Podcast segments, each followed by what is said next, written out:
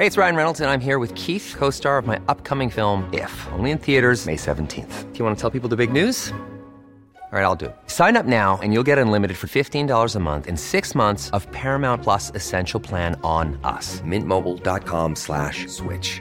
Upfront payment of $45 equivalent to $15 per month. Unlimited over 40 gigabytes per month. Face lower speeds. Videos at 480p. Active Mint customers by 531.24 get six months of Paramount Plus Essential Plan. Auto renews after six months. Offer ends May 31st, 2024. Separate Paramount Plus registration required. Terms and conditions apply if rated PG. Millions of people have lost weight with personalized plans from Noom. Like Evan, who can't stand salads and still lost 50 pounds. Salads, generally, for most people, are the easy button, right? For me, that wasn't an option. I never really was a salad guy. That's just not who I am. But Noom worked for me.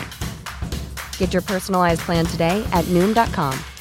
Real Noom user compensated to provide their story. In four weeks, the typical Noom user can expect to lose one to two pounds per week. Individual results may vary. Hello, hello. In today's show, we're going to be addressing, among many, many other things, the important issue of when washing up liquid first started being used. Would you like to have a punt on that one? Today we're at the Museum of Brands, Packaging and Advertising. I'm N. Quentin Woolf, and this is Londonist Out Loud. London, Michaelmas term lately over. London. Okay, you know where you are. A are. radical transformation. Very radical I'm transformation. already outraged with what's going on. I got very excited this week. Seems reasonable, doesn't it? As soon as you scratch the surface, you realise gore happened all across London. Every open square would have a gallows. place called the Kittle Hussey. Saw your Geordie's Grace riding on a goosey. What the hell is that?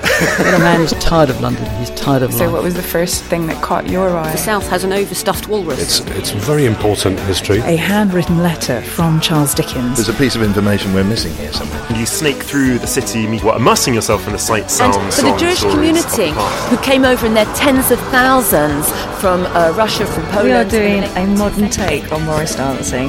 When did he think the second coming was going to happen? Yes, uh, Boris. He wants to put an airport. The, to- the tone with which Boris has announced that is fatigue. Yes, the city is always changing. Uh, people frequently say to me, you know, won't it be wonderful when it's finished? And I say, no, it'll be dreadful. Uh, it'll mean it's dead. Inform and entertain. That's what it's about. London is a modern Babylon. That's very true. Can we have some of the detail here? Well, I'm surrounded by my childhood. In fact, I think I'm surrounded by a lot of people's uh, childhoods. This is definitely a nostalgia trip. I am uh, at the Museum of Brands. The, the official name is the Museum of Brands, Packaging and Advertising. With me is the founder, Robert Opie. Hi, Robert. Good afternoon, and I'm very excited now because you're going to get a feast of nostalgia. I think this is going to be a tour, a journey, not only through your childhood, but your parents and grandparents. To one side of us, we've got an, an enormous collection of vintage televisions and wirelesses. I think that's probably the better name for them rather than radios. Then on all the other walls that we can see here, it's as if we were in a, uh, a gift shop, a tobacconist, a poster shop, a toy shop, and a chocolatier all tied into one. It's a fantastic array of things that we might recognise. We've got the Quality Street couple here, the soldier taking chocolates from the lady.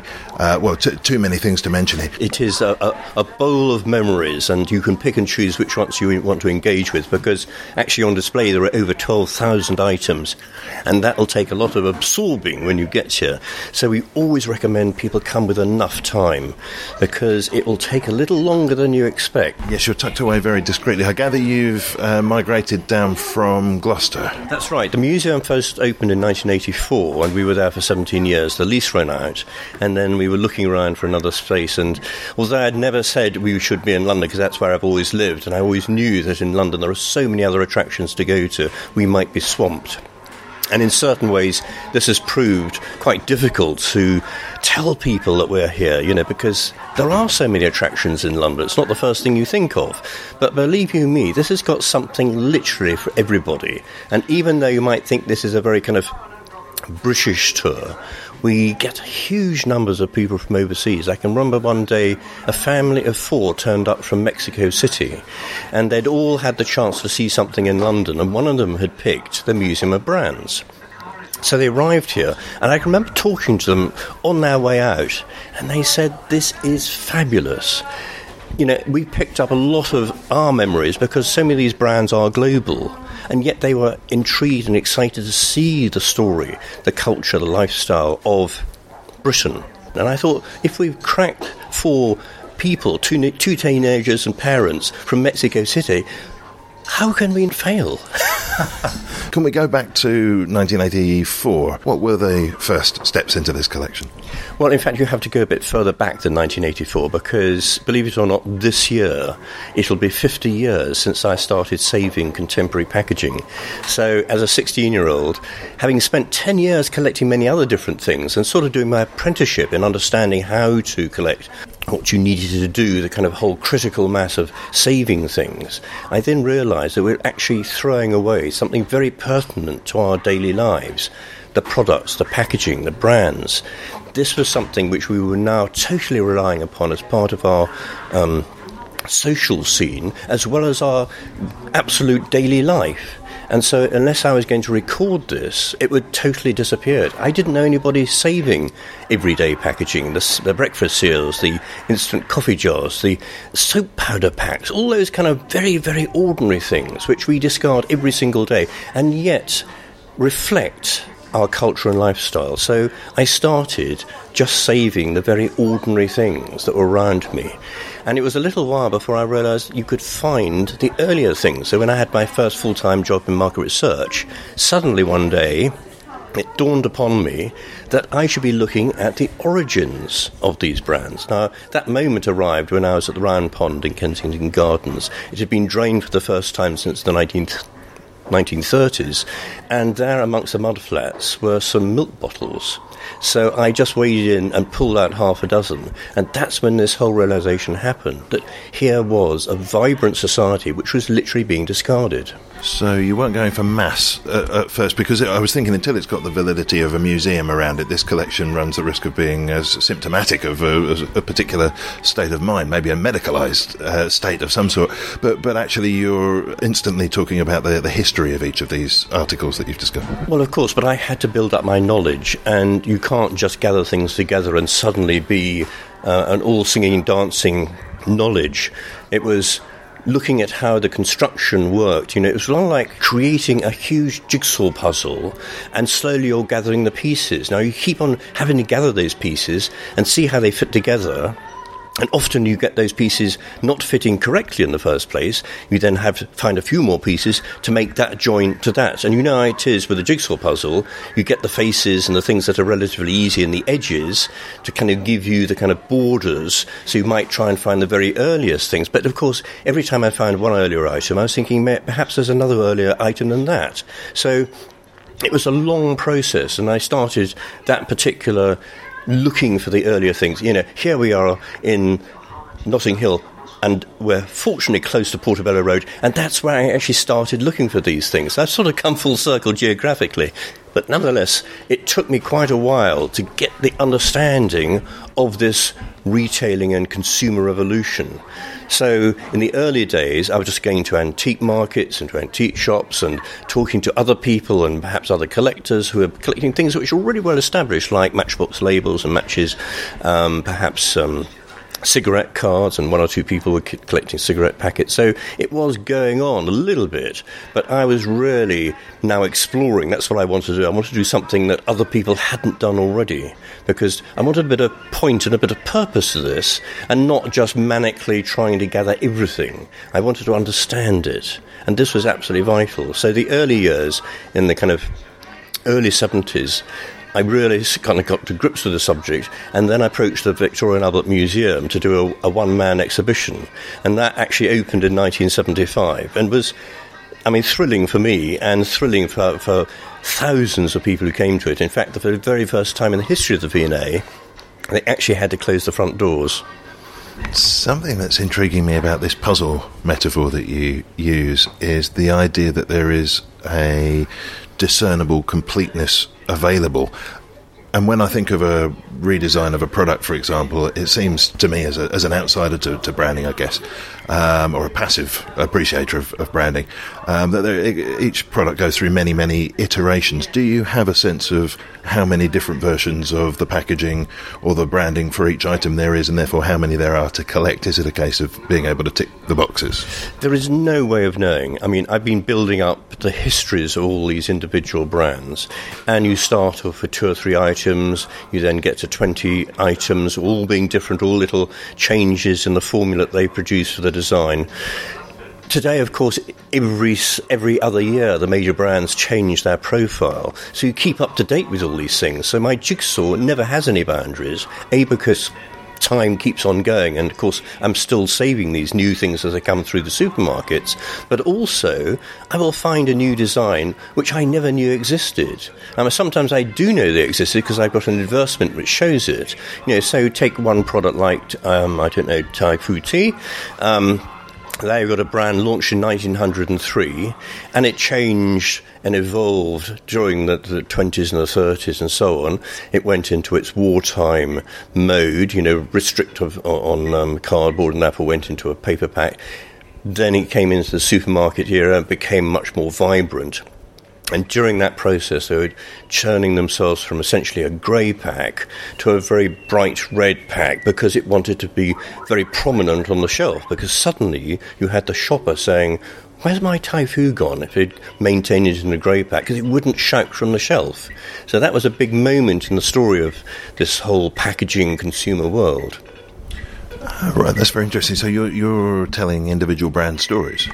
That's right. Now, that's an excitement you're going to come across.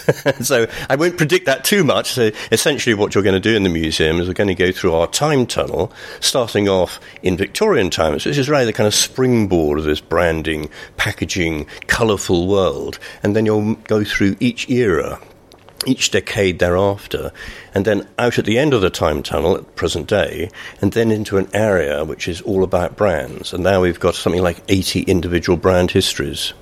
Well, we're going to step into that in just a moment. I've got one final question before we do, though. Let me make sure I've understood the logistics of this right. You were living in London, but you started a museum in Gloucester. Yeah, it's always a little bit mad, but you know that's the way these things happen. And of course, starting a museum financially is unbelievably difficult. We had no funding, so it was a question of putting in our own money and then finding somewhere that was rent free. When the lease gave up, then of course we had to move somewhere else. Well, let's, without further ado, let's tuck into the Museum of Brands, Packaging and Advertising.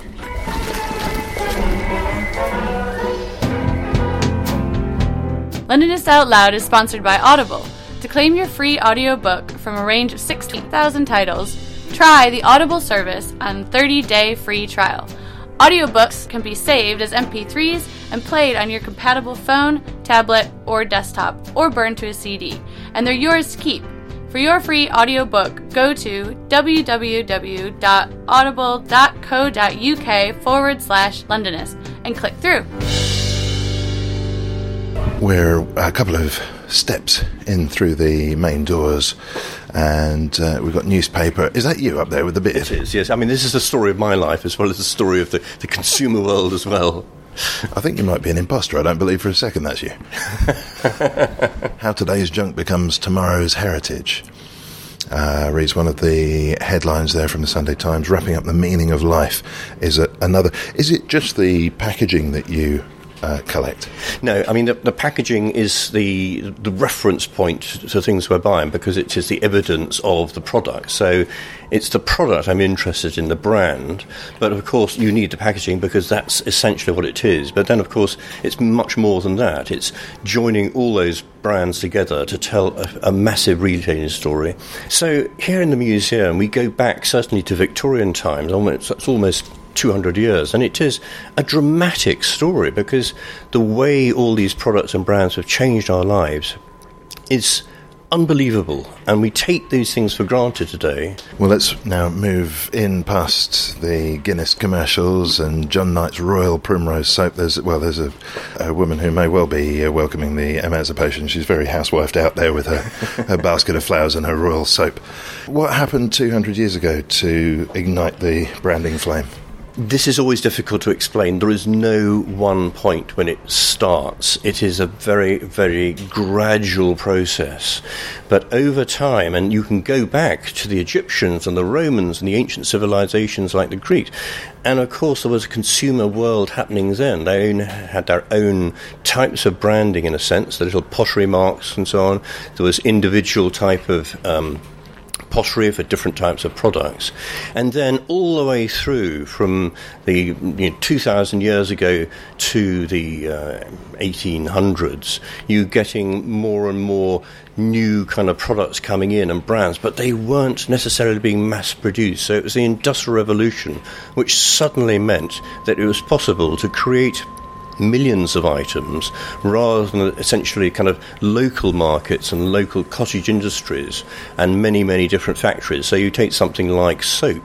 Soap has been around for hundreds and hundreds of years, but it was always locally made. So even in early Victorian times, there were maybe three or four hundred individual soap manufacturers. By the end of Victoria's reign, that was now decreasing as one manufacturer was taking over another or putting another one out of business.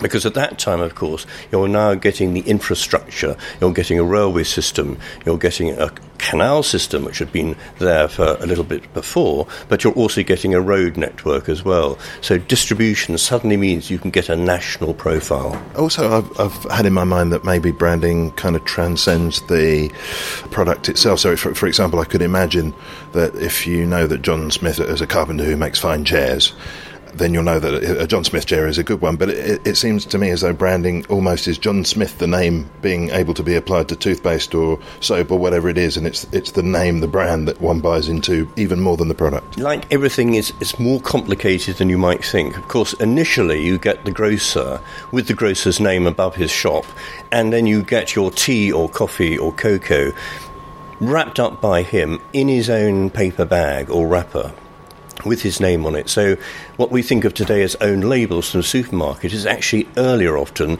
than the brand name. So, somebody like um, Twinings, they go back over 300 years. But initially, they were just selling bulk tea. They weren't selling it in individual packs. It was probably not until somebody like John Horniman arrived in the 1830s who started to actually individually pack his tea to guarantee the purity of the product. And that's the nugget, of course, that makes this vast change. It's not just that the industry now is getting mechanized, but it is also that we as a, as a human want to be guaranteed. We want the trust of the brand. We want to feel the confidence in the product we're buying. And that is coming through the brand name. And suddenly the brand owners realize that they can pre package the product, individually wrap it at the point of manufacture. It means then that the grocer is only becoming a distribution center, but the grocer then is selling on the confidence of the brand name. So Cadbury's and Fry's and Rowntree's individually packing their own commodities, but putting all the trust that we want as a consumer into the brand name so that every time we go back to that shop, you know that the product is going to be the same quality and consistency that it was before. So you don't get all the adulteration that was going on in Victorian times. So, in a way, then, as we move into the exhibition, what I'm, I think I'm expecting to see is that some of the earlier branding is going to speak very directly about those sort of reliability issues and how we can be sure that this is the one that's going to do the job, as opposed to, for example, a more modern, uh, slightly area branding where we're shown a few interesting images and, and maybe the brand name, and we, we can kind of uh, make up our mind what that all means. Well, of course, and that's exactly what it is. It's the manufacturer, not only on his packaging, but also in his advertising, saying this is pure. But he's saying, like Mr. Lever did with his sunlight soap, I'm going to guarantee this product with a thousand pounds reward if you can find something wrong with it. So he was giving the, the customer the power to say, I don't like this, return it. Of course, it didn't happen a lot because these big manufacturers were so proud of their products and therefore successful because they were putting all the energy into making the product as good as it was possible, and therefore knocking out the, kind of the competition that was not doing it so well. So it's the survival of the fittest. It's Darwin's great theory about survival, which is now taking over in this very um, extraordinary consumer world. That surprises me in a way because I sort of had in mind that branding, there's a potential hollowness to it, maybe. That the product needn't necessarily be as good as all that if the branding's up to scratch. But what you're saying is that actually, no, it was a, an arms race of, of making the best product. And of course, the whole point of a brand, it is a consistent product. It's a brand that you come to trust. And that is something which is not just for this moment, but for years and generations to come. So it's a family grows up with a brand. A brand becomes rather like a friend to you. So you have your own circle of brands who are like friends. They give you those trust values that you want. They give you confidence. So you don't have to think too much or as much about what you're buying because there is a brand name on the product. And therefore, that's the one that you know will be good.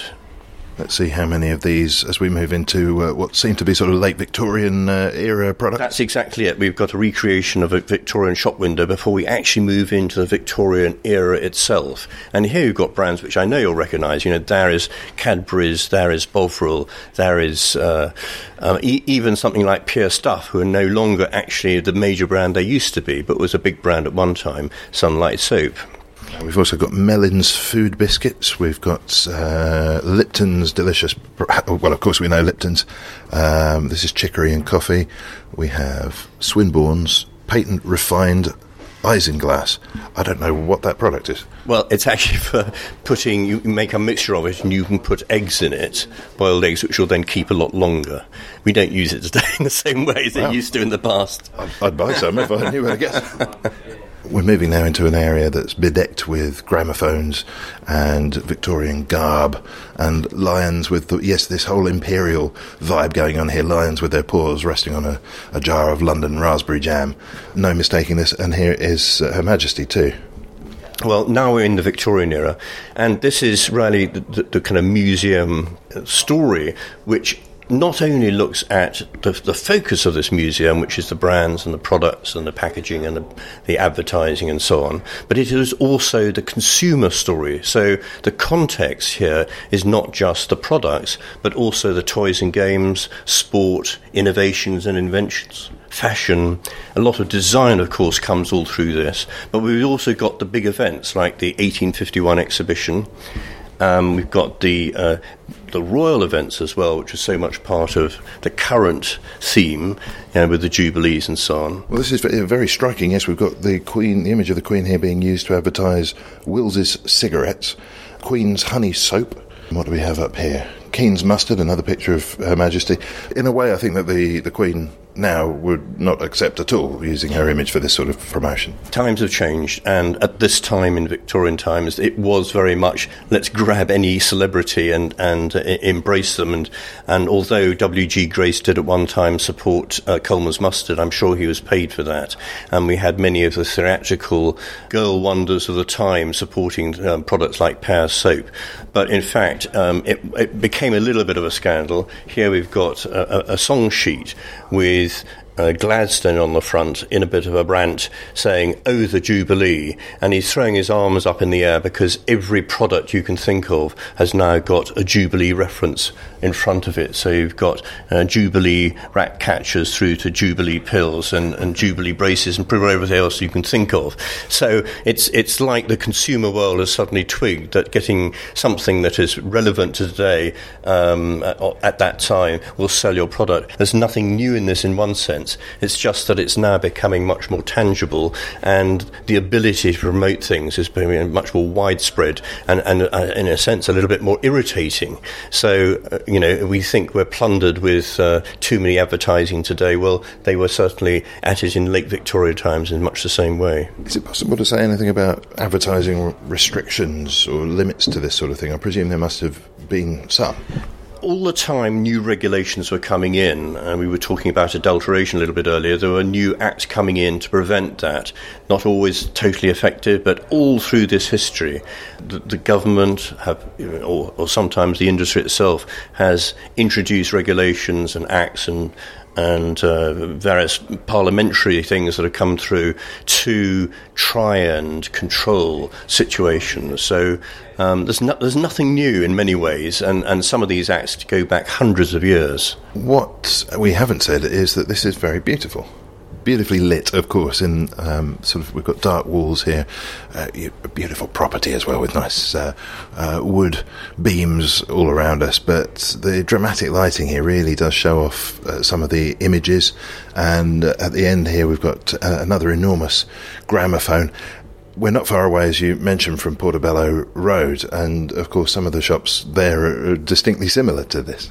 Well, they used to be. I think Portobello is changing all the time, and it's it's it's changed a, little bit more than I'd hoped because I used to pick up all kinds of wonderful things there, which is much more difficult to find some of them today. But we're now looking forward, for instance, in, into the next era, which is the Edwardians, and all the time you can see the changes that are happening. Now, first of all, there is the first bottle of Perrier here is the introduction of milk chocolate. You can see the well known Fry's Five Boys coming in in 1902. Here, also in terms of, of technology and big excitement for, for a lot of women, I suppose, at that time was the, the new fangled vacuum cleaners that uh, didn't, weren't powered by electricity to begin with, but nevertheless, electricity was now being introduced. Now we've got one of the very first um, heaters, electric heaters.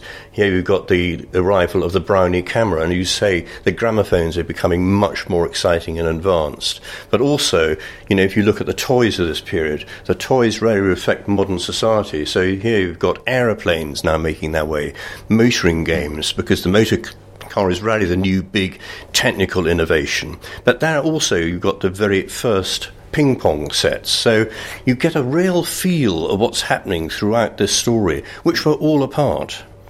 When you look at these items, are you uh, is there a memory associated with them of first encountering them?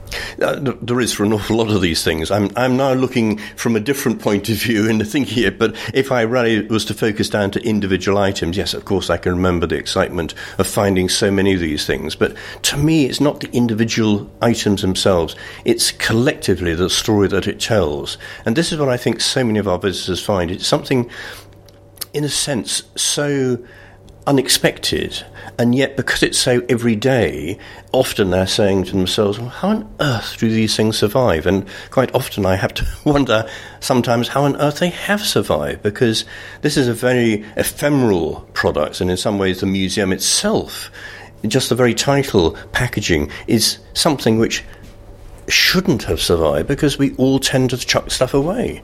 And that's the case even at this time. And of course, a lot of these things survive because they're tins. They were made out of something much more permanent, and therefore a tin is a very useful container to store your buttons in thereafter. And I suppose a lot of these things have survived because of that. But nevertheless, cigarette packets or packets containing different types of blancmange powders or tea packets at this time are incredibly difficult to find, and I'm still looking for some of those things that irk me that I haven't been able to find. It certainly can't hurt to put a shout out uh, for some of those items. What's missing from the collection? Well, I mean, much later on, when you get to the 1940s, that was the era of austerity, but nevertheless, it was the moment when spam arrived to save our battle worn uh, troops and, and, and a lot of people on the home front, um, I cannot find a wartime can of spam.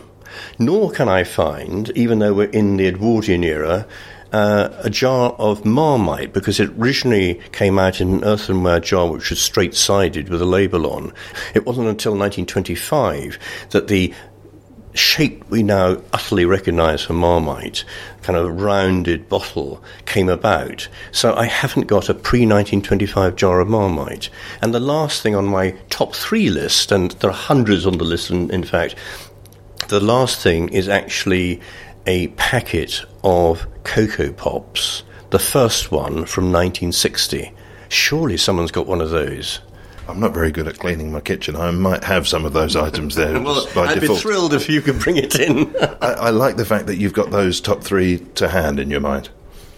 Well, because I'm always ranting on about these things to anybody who cares to listen. there are many, many, many more, I'm afraid. And every year I hopefully will find one in my top thousand things I'm looking for. And of course, all the time I'm finding things which I never knew existed. And that's what makes this, this world that I live in so extraordinary because there are things that, you know, unless they turn up, you just didn't know they were going to be around. So you get people bringing things to you? We do, um, but I'm out the whole time looking, you know, in, in antiques fairs and other collectors and, and all kinds of different places just because some of these things you think were made in their millions. Surely one has survived.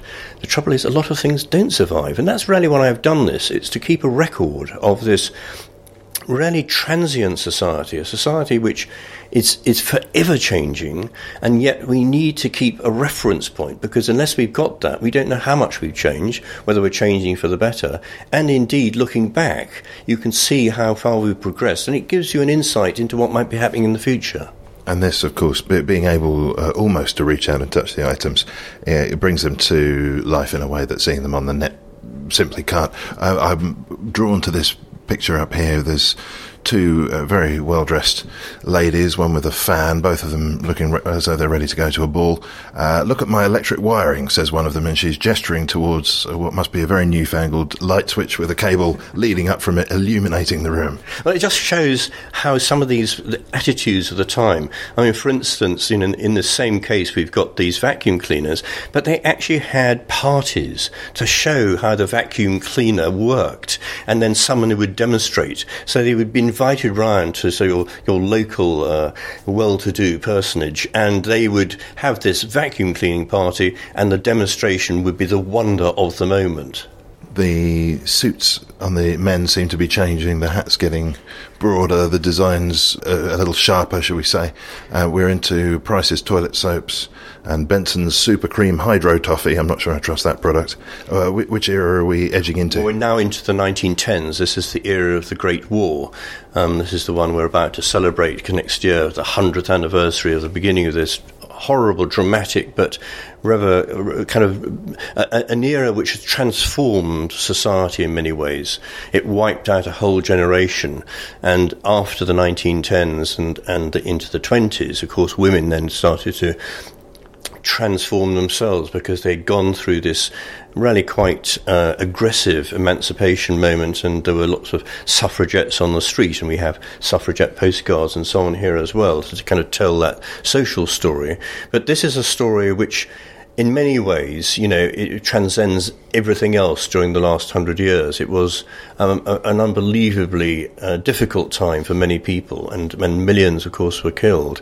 So the pre-war moment the kind of Victorian Edwardian age then morphs into something in the 20s and 30s which is utterly different in many social terms, but in many ways the brands um, retain the image that they were there before the war and maintain it through the 20s and 30s.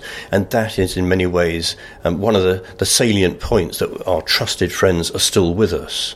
Of course, when we get into the 20s, the design techniques of the time, the deco movement, starts to redress the uh, Victorian clutter. So into the 20s, we're now getting, for instance, the coming of radio. And of course, this year, in fact, we're celebrating 90 years of the Radio Times because that was launched in 1923. And I think we're getting our first glimpses of photographs in packaging as well. Well, photographs have been around obviously for, for a long time prior to this and were used in many, many different ways. But it was unusual to use them uh, in packaging. But just occasion, as you spotted here, Meltus's Little Princess, a reference to the current queen, um, and there she is with her mum on the box of chocolates, um, and there is the Queen Mum also on a box of chocolates called the Duchess of York. That's before, of course, she became Queen. And, and oh, she really was Helena Bonham Carter as well. Well, who'd have thought? Well, she she was one of the, the she was one of the great um, glamour girls of the era, um, and and and of course that wonderful reference point. The extraordinary thing is, how did they persuade her to actually have a product named after her with her image on it? I don't know. Do you, do you think it was down to slightly less cynicism uh, about uh, sort of commercial aims? Was there a more generous disposition towards branding in general?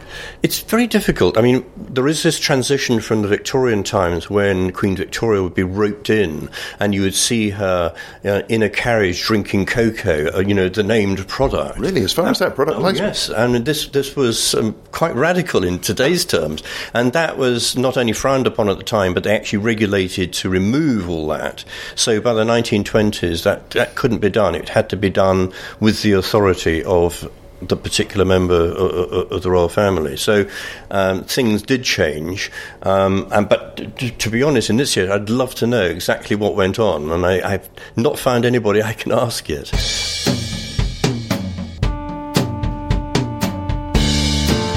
Londonist Out Loud is available free as a stream at londonist.com or a weekly download via iTunes. Hit us up on Facebook at Londonist Out Loud. Tweet at Londonist Sound and check out images of our guests via the Londonist Out Loud stream on Instagram.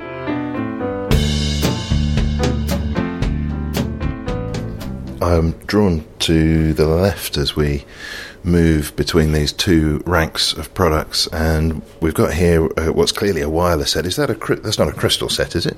Well, we've got two types of sets here: the crystal set and the valve set. The valve set was far more expensive. Here, for instance, is, is a, perhaps a pinnacle of the the valve sets. It would have cost in today's terms about £2,000. We should have a bit of a description, actually. well, it's very difficult to describe these things. It's better to see them. But it's got this amazing aerial on its top to actually get you in touch with pretty well anywhere in the world.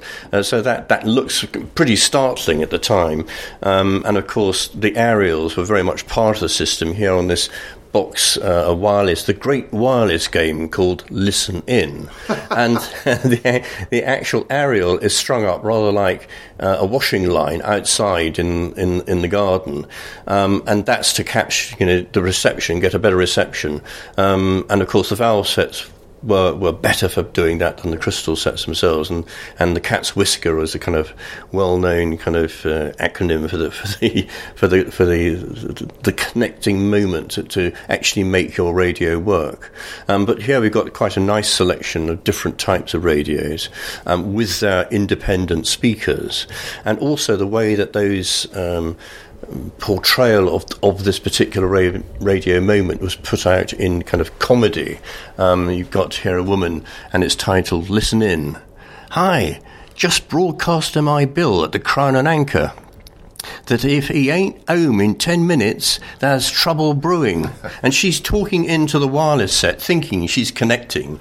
And unfortunately, of course, she isn't. So, I mean, just like today, we don't understand modern technology. Of course, the introduction of the radio meant they had not a clue, really, what was going on either. It was a, a magical thing that suddenly you could get something live happening out of something which you'd never seen before in your life. So, for instance, when in 1924 the King opened the Empire exhibition at Wembley, he was able to broadcast to 5 million people. And that was unheard of. And not only that, this was 5 million people hearing the King's voice for the very first time. Absolutely beautiful.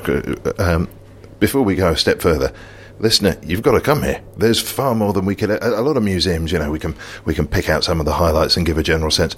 I really think you could spend uh, a, a, good few days camped out here and, and, not even begin to see every little uh, item. Has, uh, as you say, there's there's a lot of stories being told here, and there's so much detail on each one. Anybody who's interested in history, contemporary history, art and design, you've got to pay a visit here. We should, in fact, let's just uh, name the address uh, so that people can find it because it's it's in that awkward area, sort of Notting Hill, uh, Kensington, in that uh, lots of labyrinthine roads going on there. Where, where exactly are the, we? The first thing to say really is do pick up a map because you can download it from our website museumofbrands.com. Do get one of those because even people who've been here before sometimes can be a little confused. We're very close to Portobello Road. We're about three minutes away from there. Lonsdale Road is the is the road to connect to, but we're actually in Colville Mews. Now there are lots of different Colvilles around, yes. and that's why I say get a map because you can spend a little bit of extra time trying to find us if you don't know exactly where we are. Um, we have a couple of signs outside, but do make sure you get that map, and you'll know you're in the right place because the building next to yours is very conveniently plastered an enormous Union Jack across their building. So if you look down a Muse and you see that, you're you're there. That's absolutely right. We can, we're clearly in uh, flapper territory here. Now we're getting into Great Gatsby territory. Of course, this is now coming back into into into into people's minds, and, and this was this was a, a really distinctive moment because you know we'd just been through the era of the First World War when so many young men were killed. Of course, women now wanted to make their mark to attract those young men who are still around, and not only were they raising their hemline, not only above the ankle, which was fairly outrageous, but even up to the knee, which was just really something else. But they were also bobbing their hair for the first time, shingling it, cutting it back. They were doing other slightly outrageous things like smoking in public. And all these things meant that the whole new kind of design came through in terms of fashion. And it, it was really colourful and energetic. So this was a big moment, and, and certainly when we look back at the 1960s with the miniskirt, no, we'd been doing this a lot earlier.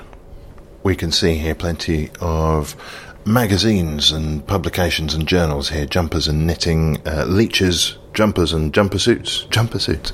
Um, Weldon's journal. Weldon seem to have the market uh, well, stitched up here, if you'll forgive the pun. Absolutely right. Yes, you got it. Um, Weldon's magazine was was the kind of foremost magazine to take to be able to design and create your own clothes. So there were patterns inside, and if you couldn't, like so many people, couldn't afford to buy from the couturier to get their own designs, um, and off the peg in, in, today's modern sense was really a very new thing. Here was a magazine that you could actually stitch up your own outfit from, um, and and of course so much cheaper. What does that tell us about class?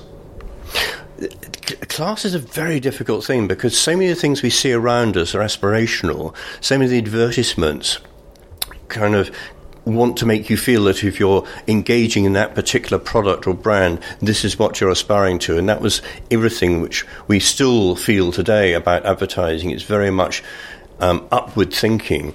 But of course, there was huge um, distinctions between the classes, the, the, the, working class. A lot of people couldn't afford the new brands coming through. But in many ways, when you look at this museum and you go through the story, what you're seeing is that everything starts off in general terms as a luxury. So when Mr. Heinz brought his tomato ketchup through in late Victorian times, it was seen as being a very exotic brand. He went to Fortnum Mason's to sell his new range of products. And then slowly that went into many, many other stores. So by the time you get to the 20s and 30s, and particularly after the Second World War, it's something which everybody can afford. And that's the same with every sort of tech, piece of technology. You know, the fridge was around in the 1920s. But it wasn't probably until the 60s that most people had a fridge. The motor car arrived in late Victorian times. It wasn't again until the 1970s that most people could afford a motor car. So every type of new whatever is tending to be a luxury. It's expensive, but as they sell more, as we have a better standard of living and we have more disposable income, we're able to afford more. That means the manufacturer can make more and it becomes cheaper. So it's a rolling process that has really, until the 1980s, most people couldn't afford everything. I suppose by the 80s and the 90s and today, we feel actually we're a much better off society and we can buy into the latest piece of technology much quicker than we could before. One of the exceptions to that is what we've just been talking about the radio. The Valve's radios are expensive. The crystal sets were much cheaper. You could make them yourself, and therefore, as a DIY kit, it was actually very practical, and therefore, this new technology really spread out very, very quickly as unlike the new television sets as we move into the 1930s now, there is one of the very first TV sets with this, by today's standard, a microscopic actual screen, and it's incorporated into a radio as well. That's probably only six inches across. That's an incredible. Yes, if that that's an incredible set nearly entirely made out of wood, except for the uh, sort of portal screen there. Only in London can you pick up a, a, regular service, and indeed, you know, up until the end of the 30s, only 2,000 of these sets were actually available in London at any one time. So it's a, a very upmarket luxury, um, only in one area. But nevertheless, here it is, the earliest of the of the TV sets.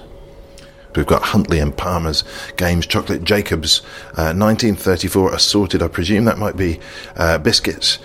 Crawford's four o'clock afternoon tea biscuit. Oh, that's wonderful to specify four o'clock afternoon. well, of course. I mean, only at four o'clock can you have really have afternoon tea. And there also got Jacob's Club, you know, the, the milk chocolate biscuit. That's a, a new arrival as well. Um, here you've got Vita-Weat coming in uh, uh, along with a, its predecessor Ryvita. So this is a great slimming era. All kinds of new slimming products because, of course, women were dressing now in this slimline figure. They wanted the the healthy. Um, nourishing yet un, unhampered with the kind of calorie counts of today. So everything in this museum, this is what I find so exciting, is there are many, many different strands which make up, when you join them all together, the fabric of this society, which now envelops us on an everyday life. We are going to fast forward through a couple of decades, which is a reckless thing to do. But there's, uh, well, for one thing, I want to leave you, listener, with something to come and have a look at that we haven't already described. No risk of uh, covering everything. I can see that we're moving past Snow White and uh, more than seven dwarfs. A lot of representations of dwarfs and indeed other Disney figures here. We've got Mickey Mouse. We move through past Bournville Cocoa, and we've got a lot of soldiers starting to appear. The Home Guard humour book up here. But all the time, the new products are coming onto the market. You've got these new soap powders, these detergents, Daz, Omo, Tide, Fab, and so many things that are just now becoming much more colourful because of this self-service store. They had to shout off the shelf. And they look at this classic kind of what you might call this kind of um, Andy Warhol type graphic for surf, with its very kind of pop art feel. Dan Dare. Yes, well, I mean, in the 50s, you know, not only did we have these new um, space age feelings, I mean, particularly Dan Dare was one of those iconic products, um, but also this is the television era. This is when television really starts to dictate what children are interested in. And not only do we have programs represented through the games like Whack-O with Jimmy Edwards, but also the characters which are still around Andy Pandy, Sooty, um, and indeed Muffin the Mule. But perhaps you won't know, but a lot of your listeners might do, you've got Mr. Turnip and a cowboy called Hank. Now, they were great characters of their time, but they've sort of disappeared into the kind of ether. Some, I mean, it is extraordinary how some products, some characters have this annual um, feeling of continuing all the way through um, from one generation to the next. Other great characters of this era just totally evaporate. Do you remember them? No. Oh. well, you're right. They, they did evaporate. we mustn't forget that not everybody had a television set, and my parents didn't have a television set. So I didn't actually start watching television until probably the late 1960s. So perhaps I was a little bit deprived. I had other things on my mind. I was collecting things. now, I, this is this the reason that you don't use email? Because you, I think you are the person who doesn't use email. I'm, I'm very proud you know, to know you. well, I, frankly, I am so busy. I've got so many things I should be doing that to have a, something that is going to be yet another distraction. And perhaps it's, I, I, will get into it eventually. I mean, I cannot not do that. But just give me a few more years. Maybe, maybe a little bit later on this year. You'll be able to get in touch with me on email. But it's, it's another world, isn't it? I, I rather admire that, uh, putting your foot down on that issue. We are now looking at all sorts of Heinz products ahead of us and uh, Kellogg's cornflakes seem to be making an appearance. You, you, you do a lot of work with uh, individual brands from time to time. Yes, I mean we get a lot of brand owners come here because, of course, they use the museum, and we have a conference room here as well to use the museum as a kind of uh, a, a, way of, of, of getting a, a, an, an interest, shall we say, in the past, but using the past to see almost where they're going in the future because there's so many lessons here of things that have gone wrong for manufacturers. You can learn the lessons by looking at what's happened before. Now, when I was in market research, I spent 16 years in market research in, from the 60s. Um, I was seeing things all the time that were happening. But of course, what I hadn't necessarily understood to begin with is that so many of these brands have a history and a very interesting history. They've gone through a lot of things. Many brands have disappeared. But of course, so many have survived. And it's understanding why and how these brands have survived, which is very useful for brands today to get the understanding of how brands can go wrong. And those those mistakes a lot of brands continue to make. They forget that customers rarely are interested in their products. And if you d- disconnect your product from the consumer, then of course you're not going to have that friendship that I've been talking about. Can we look at a specific example of that, that sort of a failure? Is there something by here the that... By the time we get to the branding section, we can see it. But before that, we're going to force you through your nostalgia moments in the 1960s and 70s and 80s. Right. here we go. So this is the moment to scream out when you see something from your childhood. I often say to people, if you don't want to give your age away, make sure you don't scream at the wrong time. Now, do I try and trick him, listener? do I pop back to the Victorian section? oh, look, a typewriter. Well, we've got Captain. Uh, we've got plenty of Captains. Scarlet, uh, Sindy, Thunderbirds. There's a definite theme going on in that case. The Beatles, an absolutely hideous branded guitar. Uh, just w- while we're looking at this enormous display case full of Beatles paraphernalia and memorabilia and related books and models of the Fab three in one of the uh, instances there. They seem to be missing somebody. Um, w- what was the situation with, uh, with, with music? Was this the first example of a, a band being branded, or did, does that go way back? It does go way back. Everything always goes back much further than you think, and we we floated by in the 1930s, the beginning of what I see as the kind of fullness of the confectionery moment, when brands like Mars bars and Maltesers and Milky Ways and Rolos and Quality Street and Black Magic and um, Roses uh, uh, chocolates and and so many many brands at that time were, were starting their, their, journeys. You get um, um, Smarties, for instance, starting in the 1930s, and these are brands which we all think actually came out when we first discovered them, but in fact, no, our parents and often our grandparents were enjoying them, and that is a general theme throughout this museum. It's actually full of surprises. You learn so much. You learn things which I think you should be taught at school, but of course you never are, and it gives you a real kind of grounding as to how the, the roots of our social um, story have come about. I mean, it, it has so many things in it that you can start to understand and appreciate. And sometimes I meet people who have been here many times and they're still seeing things that they hadn't understood from their first or second visits.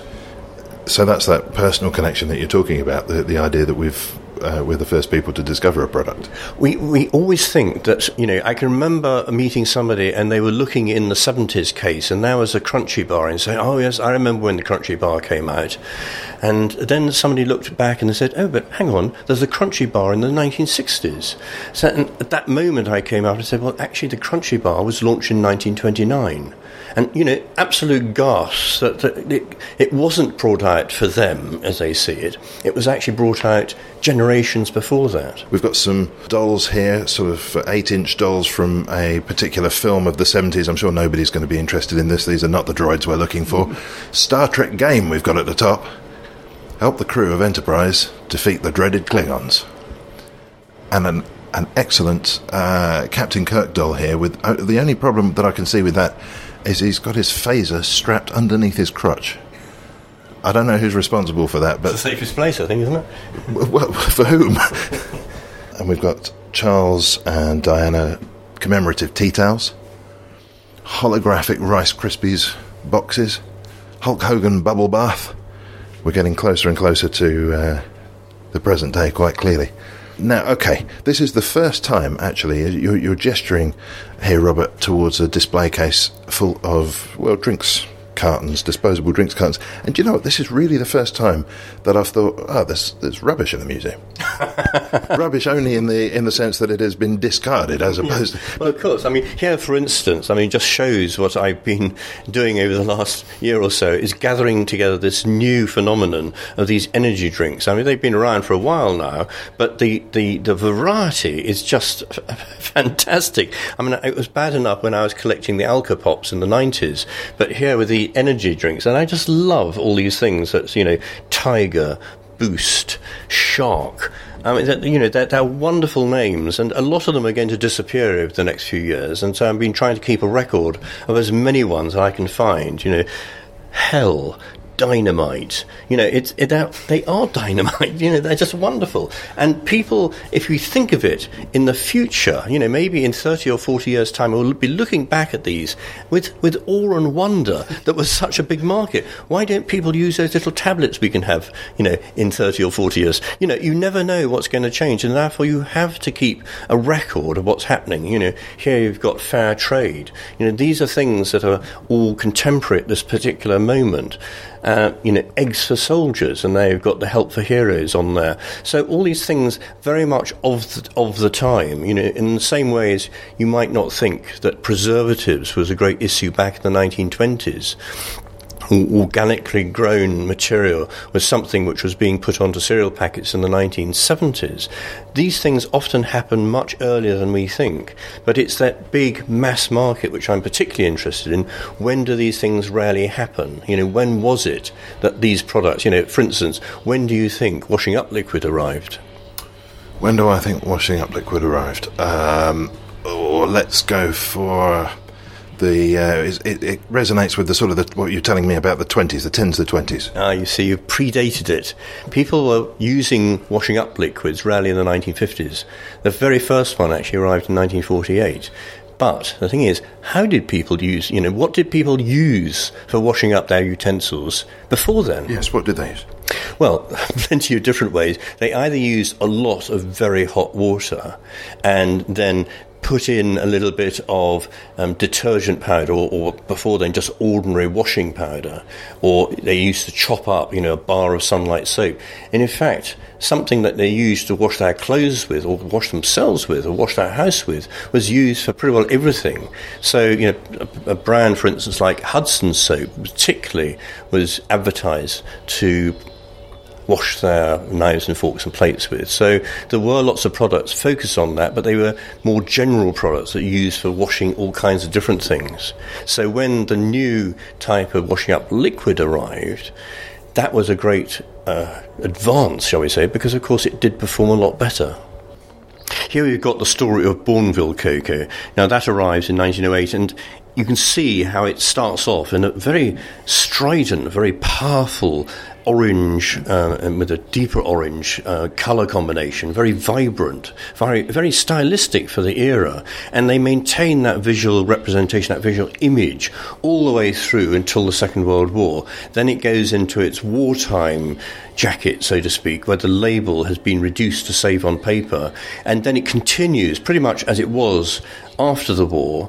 But then in the 50s, it becomes even more vibrant as if that was possible, and they start to put on the cakes that you can make with the cocoa and so on then it gradually changes and morphs from one design to another. But the big thing that's changing is the word Cadbury is introduced in the 50s, and the word Bournville is reduced in size. And that continues from one decade to the next until eventually it's just the word Cadbury, and it's then called Cadbury Cocoa. The curious thing is that very recently, in the last few years, the word Bournville has come back again.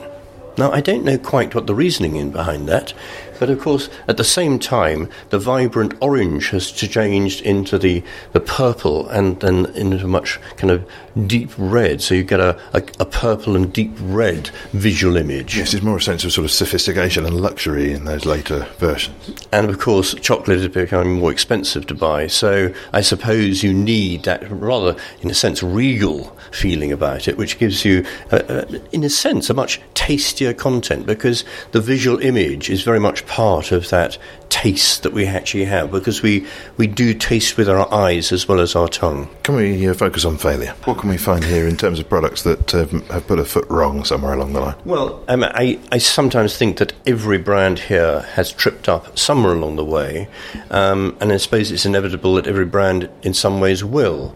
Um, but I suppose the, the ones that have had um, a little bit more of a problem sometimes are when they've changed several things at the same time.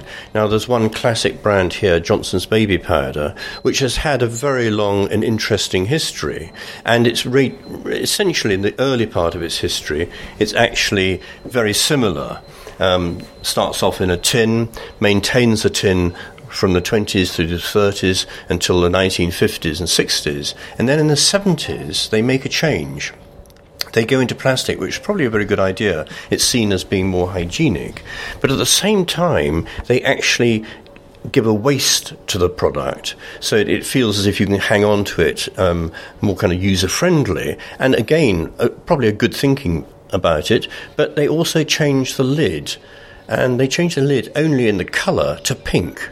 Now, for some reason, people probably took exception to three changes at once. It was one thing to get over the difference in feel from tin to plastic, but the wasted side was then dropped in favour of just the straight sided, and indeed the pink top was dropped as well.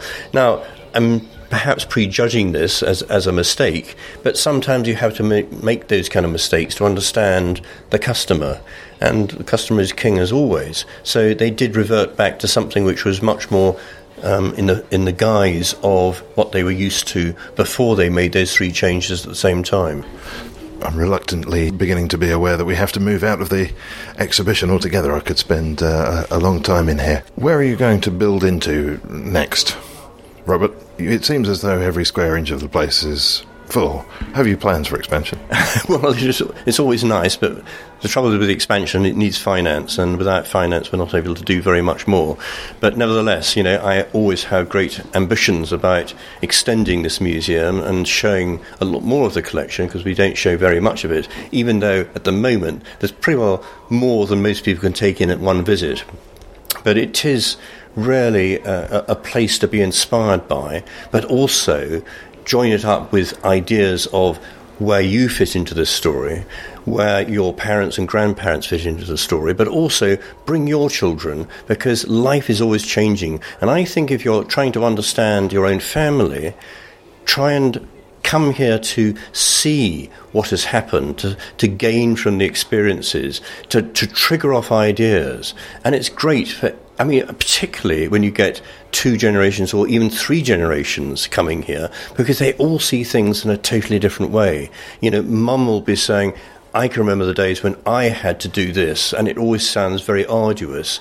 And her daughter will be saying to her children, But I can remember when it was not quite as bad as that, but it was pretty bad, and you've got it so good today. And their children will be saying one day to their children, Hang on, life is so much more difficult. We all have an experience here, and the general theme is that life actually becomes more convenient. It's just that we don't notice it, and here is the evidence that it has. Robert Opie, I have only uh, one final question, which is what's the website? The museumofbrands.com.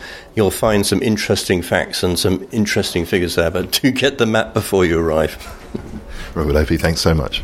Thank you.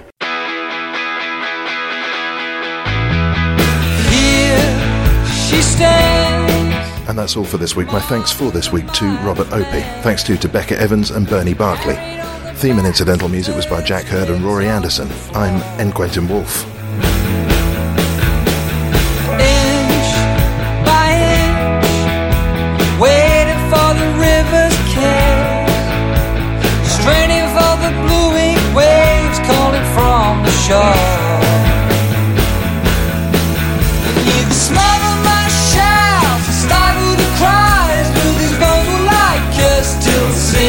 the sunlight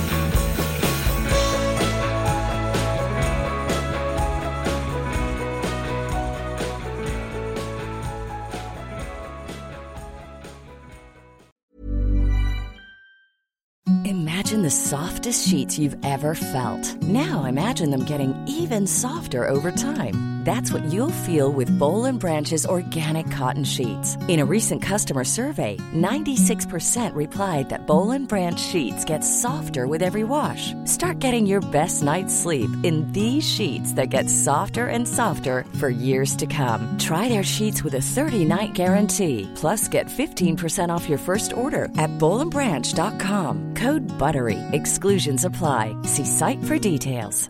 Planning for your next trip? Elevate your travel style with Quince. Quince has all the jet setting essentials you'll want for your next getaway, like European linen, premium luggage options, buttery soft Italian leather bags, and so much more. And is all priced at 50 to 80% less than similar brands. Plus, Quince only works with factories that use safe and ethical manufacturing practices. Pack your bags with high-quality essentials you'll be wearing for vacations to come with Quince. Go to quince.com slash pack for free shipping and 365-day returns.